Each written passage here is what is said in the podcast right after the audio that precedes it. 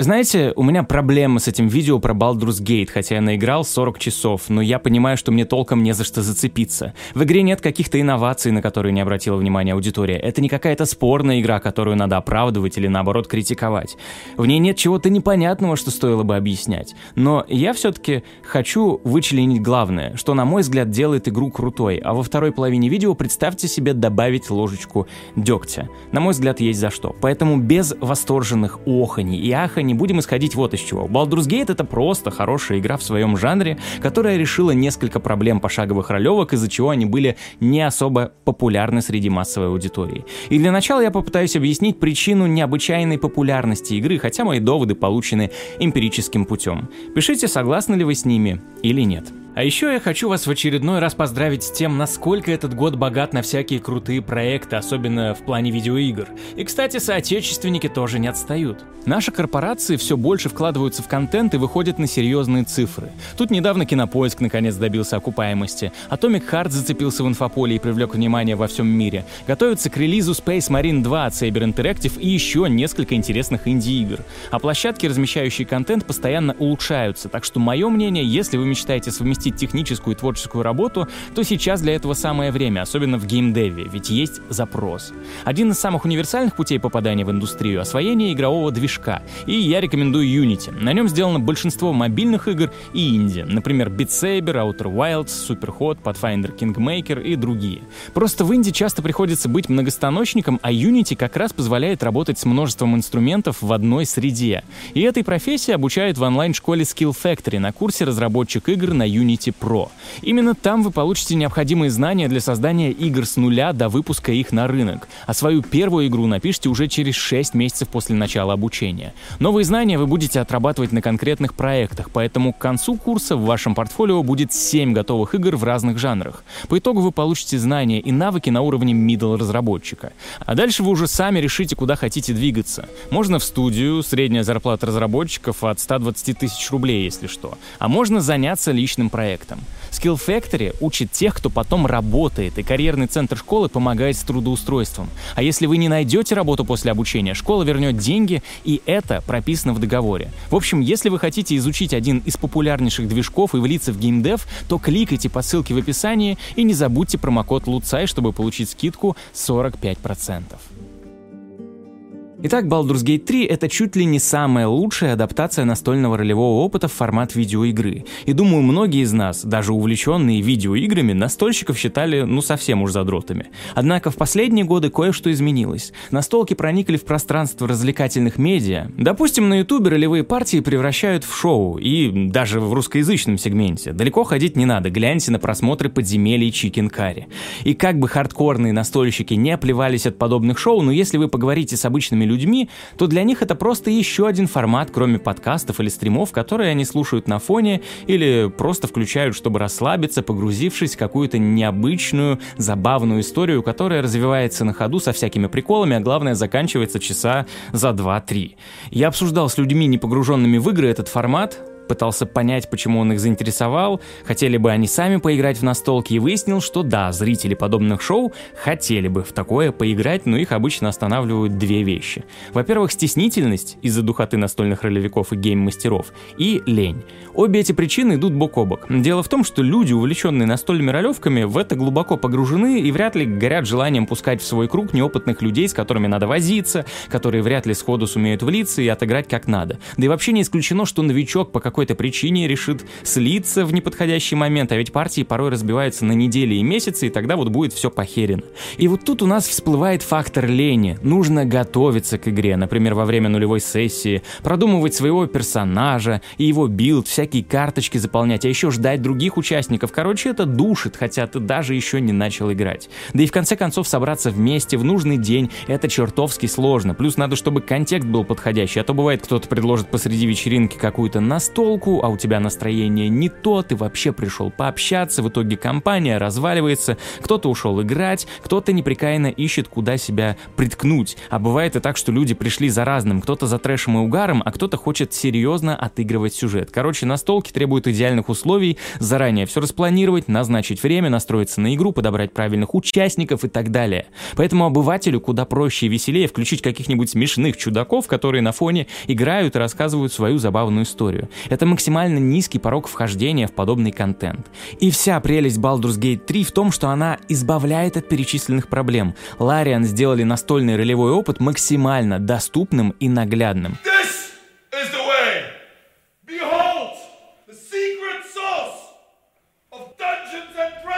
во-первых, они очень наглядно объясняют систему с кубиком, которая не требует ничего записывать и запоминать. Это элементарная механика, игра все делает за вас сама.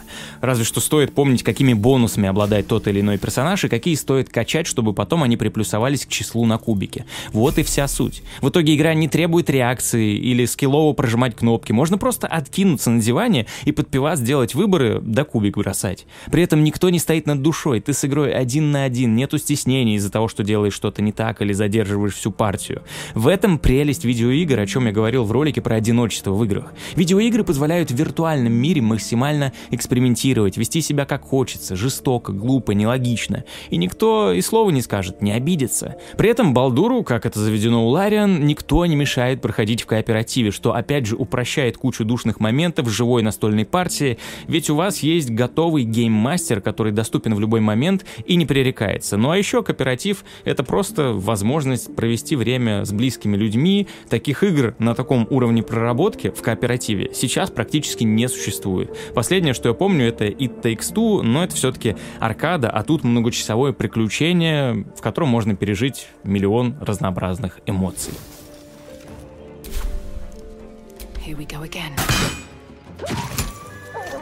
А еще есть мнение, что Baldur's Gate — это игра для умных, мол, надо изучать механику, чтобы ее проходить. Но вся прелесть хороших ролевок как раз в том, что неправильных, проигрышных решений нет. Вы не делаете себе хуже, совершая выборы. Вы просто пишете историю своего героя. Я не слишком вчитывался в какие-то особенности, мне лень было разбираться во всяких бафах и дебафах, у меня редко получается побить группу врагов больше пяти, и, в принципе, я понимаю, что если ничего не выходит, значит, мой отряд пока слабоват. Тогда либо я сваливаю, подкачиваюсь, либо нахожу какое-нибудь хитроумное решение. Мой персонаж плут полуэльфийка со слабым здоровьем и не особо хорошо сражается. А сейчас я вообще увожу ее в сторону Барда. Обычно я обстреливаю противников, немного используя магическую поддержку и стараясь лупить врага исподтишка, либо толпой. Я не читал каких-то гайдов, не пытался выстраивать идеальный build, просто играю как получается. Например, в одном из заданий я пришел к гоблинской ведьме, чтобы она помогла излечить моего персонажа от иллитидского червя в голове. Кстати, я так и не понял, есть ли в этом квесте возможность избежать сражения с ведьмой, потому что она обманывает меня и решает убить. После первого хода ведьма поднимает тревогу и сбегаются все ближайшие гоблины. Сражаться с ними у меня нет сил. В итоге я предложил ведьме поговорить наедине, пошел в ее покои, и там мы всей командой забили ее так, что она пикнуть не успела. Подняли с нее все необходимые для задания предметы и сбежали через другой выход, где опять же схитрили, залезли под потолок и с выгодной позиции победили тролля почти без урона. Вполне себе такой хитманский способ прохождения, а я, как вы знаете, люблю подобные игры со стелсом и разнообразным левел-дизайном, который позволяет проходить через уровень альтернативными путями. И Baldur's Gate мне подобное позволяет. Не говоря о том, что тут классы Плута и Барда, в отличие от многих игр, действительно полезны, ведь помогают решить очень многие вопросы словами. Половину потенциальных стычек я пропустил благодаря мощным бонусам к харизме, заговаривал зубы всяким стрёмным персонажам, да еще и награды за это получал. Даже от Балтова наказывался за воровство.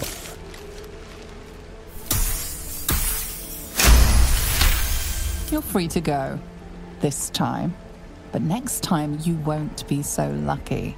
Вам не обязательно выучивать механику, не обязательно играть как задумано и глубоко разбираться в той же магии, например. Игра будто сама подстраивается под ваш стиль. Я давно такого не видел, чтобы сразу столько разных механик слаженно работали на адекватном уровне качества. Обычно в такой солянке что-то проседает, но не здесь. Поэтому весь пафос псевдоинтеллектуалов с оттопыренным пальчиком по отношению к этой игре не имеет смысла. Да, у нее невысокий темп, но в общем и целом это одна из самых доступнейших игр жанра. Знай себе, бросай кубик и отвечай в диалогах, желательно с опорой на здравый смысл. Тут даже умереть партии просто так не дадут. Товарищ с нулевым хп можно поднять, а если не успеете, то воскресить с помощью свитков. Короче, все ради того, чтобы вы продолжили приключения и не особо баловались сохранением. Игра не сложная. Игра не заваливает всяким обучением. Можно ничего не читать, а просто испробовать какую-то механику и посмотреть, что будет. То есть в основе не скилл, а эксперимент через ваш выбор делать что-то или не делать. Например, в начале игры я попал в лагерь, где одна группировка друидов хочет выгнать группировку беженцев-тифлингов. Для этого друиды проводят какой-то обряд со статуэткой. Я не вчитывался, что это за обряд такой. Считайте, отыгрывал персонажа, которому пофигу на чужие дрязги. Поэтому веселье ради перепрыгнул защитный барьер и стащил статуэтку. Внезапно началась резня группировок. Конечно, сбежать со статуэткой мне не удалось, так как я слабоват для таких боев, но возможность такого скудоумия и отваги веселит. То есть в этом прелесть игры. Даже если ты проигрываешь, все складывается в небольшую историю, пусть и с печальным концом. Потому что в основе почти каждого аспекта Baldur's Gate лежит такое понятие из геймдизайна, как глагол. Пошел, поговорил, получил ответ, ответил, украл, подрался, присмотрелся и заметил награду или ловушку, применил к ним какое-то действие. В общем, игра бесконечно порождает глаголы. Тут вы не будете созерцать окружающий мир просто так ради картинки, потому что у персонажа периодически бросается кубик на проверку внимания, чтобы он смог обнаружить какой-то объект на локации или взаимодействие с ним. Другой пример — ваш инвентарь. Многие объекты там — это не просто существительные, типа «книга». Тут, например, книгу нужно открыть, чтобы персонаж ее как бы прочитал сам, и это вызовет какую-то реакцию окружающего мира. Поэтому в книге написан не сам текст, а его описание, ведь важен не текст, а действие с ним и реакция героя на него. Вот в чем суть глаголов. Я надеюсь, объяснил понятно. Собственно, из глаголов построен и весь процесс исследования. Пройти каких-то 100 метров просто так не выйдет. То столкнешься с сиренами, которые загипнотизировали мальчика, то встретишь парочку над телом раненого товарища, что приведет к небольшой истории и разным сражениям. А если вдруг хотя бы на минуту подозрительно тихо и не души, то за спиной может появиться какой-нибудь чел, который окажется дьяволом, телепортирует тебя в свое логово и предложит продать душу, чтобы избавить вас от личинки в голове. То есть тут получается такой смешанный подход. Если в большинстве игр ты просто достигаешь какой-то точки и активируются события, то здесь часто происходит нечто непредсказуемое. Событие само вторгается в твое прохождение, хотя на первый взгляд предпосылок ему не было. Вы даже не можете быть уверены, что рутинный отдых в лагере пройдет как обычно. То у вашего героя приступ случится, то в лагере появится какой-то странный незнакомец, который поменяет правила игры или что-то вытворит с вашими персонажами. The lightning storms of Dis strike his flesh. Из-за такой потери контроля иногда даже кажется, будто бы игра играет сама в себя, и случайные числа на кубике только усугубляют это ощущение. Но именно подобный подход не дает оторваться от экрана, ведь ты знаешь, что за каждым поворотом точно что-то произойдет. А если следить не только за нарративом, но и присмотреться к интерактивным возможностям героев, то количество подобных ситуаций увеличивается в разы. Поэтому, на мой взгляд, это тот тип игры, которую нельзя пройти в привычном смысле этого слова слова. Получение сюжетного финала меркнет на фоне самого процесса, ведь даже если твой путь обрывается раньше, чем нужно, это тоже складывается в историю. То есть реиграбельность здесь все равно, что у стратегии, хотя это сюжетная ролевая игра. С другой стороны, такое разнообразие приводит к проблемам. Из-за обилия возможностей не решаешься использовать неожиданные решения, так как тут нет кнопки или инструкции сделать креативно. На первый взгляд герои умеют привычные по другим РПГ вещи, и поэтому даже в голову не приходит, что их можно как-то по-особенному сочетать. В этом виновато и сильное ограничение очков. Игрок мало успевает за один ход, а потом надо ждать остальных, и из-за этого планировать далеко чересчур муторно. Представьте, если бы в шахматах можно было бы прокачиваться, еще к ним добавили бы вертикальность. Ну вот у меня примерно такое ощущение, по крайней мере. Игра не создает какие-то сложности с обычными способами прохождения, но и не намекает явно на креатив. Все-таки современные игры нас используют испортили, и меня в том числе. Они редко предлагают взять вот такую-то хрень, соединить вот с такой-то хренью, чтобы посмотреть на неожиданный результат. А ведь в этом и есть главное удовольствие от исследования. И все-таки немного подгорчу эту патоку, так как я никогда не был фанатом жанра, а в саму серию Baldur's Gate играл в первой половине нулевых, будучи подростком. И, естественно, я ни хрена тогда не понимал, поэтому забросил эти игры, а дальше было уже не до них. И вообще мне из старых RPG больше нравятся пошаговые Fallout, так что сейчас выдам свое непредставление предвзятое мнение, хотя если я про какую-то функцию просто не знаю или чего-то не заметил, поправьте меня в комментах. Короче, с одной стороны, это максимально точная попытка передать настольный опыт, который ограничен только воображением, но из-за огромной кучи объектов для взаимодействия очень много времени уходит на скучные вещи. Допустим, сбор лута. Все эти ластофасы с рытьем в помойках и рядом не стояли. Надо обшаривать каждую коробку, каждый сундучок, так как деньги рекой не текут, а среди мусора попадаются полезные расходники. К тому же, чтобы восстановить силы и здоровье, команде нужно отдыхать в лагере, а это не бесплатно, нужно потратить съестные припасы. И в игре игре нет какой-то системы, чтобы залутать комнату побыстрее. Иногда приходится буквально охотиться за пикселями, собирая рассыпанные травы или овощи из повозки по одному. Причем часто персонаж никак не хочет нацеливаться на объект, приходится помогать себе стрелками, но и они не всегда понимают, чего ты хочешь. Иногда предметы попросту не видно в темноте, или они сливаются с неинтерактивной текстурой, тогда помогает кнопка, которая их подсвечивает. Когда же все это попадает в инвентарь, процесс тоже не быстрый. С одной стороны, можно сортировать по группам, передавать предметы другим персонажам, но и это все равно муторно.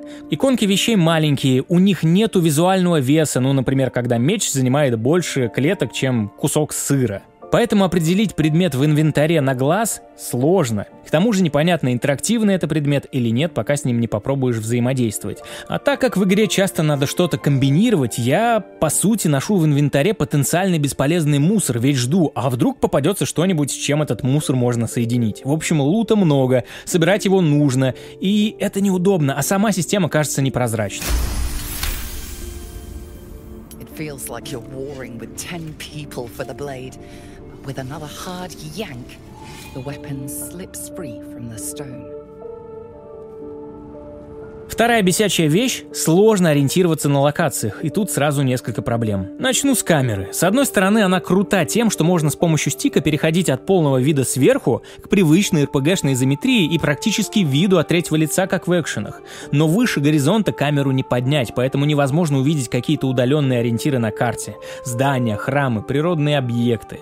А если вы все-таки попадаете на какую-то обзорную площадку, то из-за пейзажей в густой растительности ничего не разобрать. Поэтому без карты карты куда-то добраться невозможно, а мини-карта сделана ужасно. Сразу куча одинаковых иконок с целями, в разные стороны расставлены. И к какой идти непонятно. При этом на карте сложно разобрать перед тобой просто рельефная местность. Или каменистая гряда, через которую не пройти. Знаете, это вот как проблема уровня школьной географии, где вас на картах учат определять высоту рельефа. Это же мешает и в помещениях. В подземельях сложно рассмотреть какой-нибудь уступ или место, куда можно залезть, чему не помогает скудное освещение, которое я уже упоминал. Конечно, везде свечи разве развешаны, но их надо сначала найти на локации и зажигать вручную. Возможно, есть какое-то заклинание, которое зажигает их по площади вокруг тебя, но я такого пока не нашел. Возвращаясь к теме рельефа, на мой взгляд, всякие уступы не очень хорошо читаются, и когда ты изящными прыжками куда-то добрался, сложно понять, в тупике ли ты, или надо еще потыкаться в пикселе, чтобы продвинуться дальше. С другой стороны, здорово, что дизайнеры сделали реально вариативный level design, да и карта хоть и маленькая, но очень слоистая и набитая контентом. Однако все-таки ориентироваться без интерфейса абсолютно неудобно.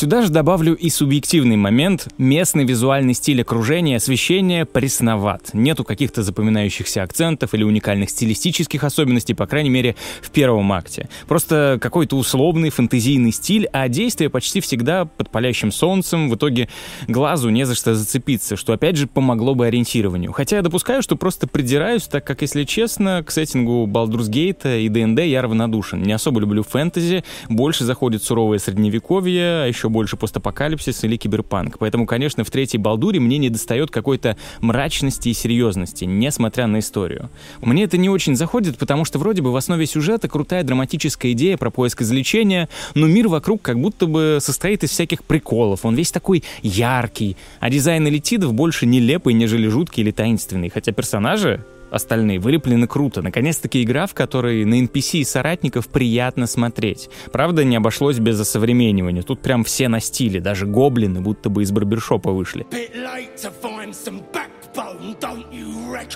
Это, если что, не претензия, просто забавно. И вот на фоне вот этой вот красочности есть еще одна тема, которая меня смущает, хотя это спорно. персонажа. Персонажи тут круты своей уникальностью как с точки зрения характера, так и геймплея. Помимо базовых прокачанных фишек, у них есть некоторые уникальные особенности, вроде вампиризма у Астарио, на котором, наверное, можно и самому заразиться, или пылающее сердце Карлах, которое иногда неконтролируемо поджигает поверхности вокруг себя.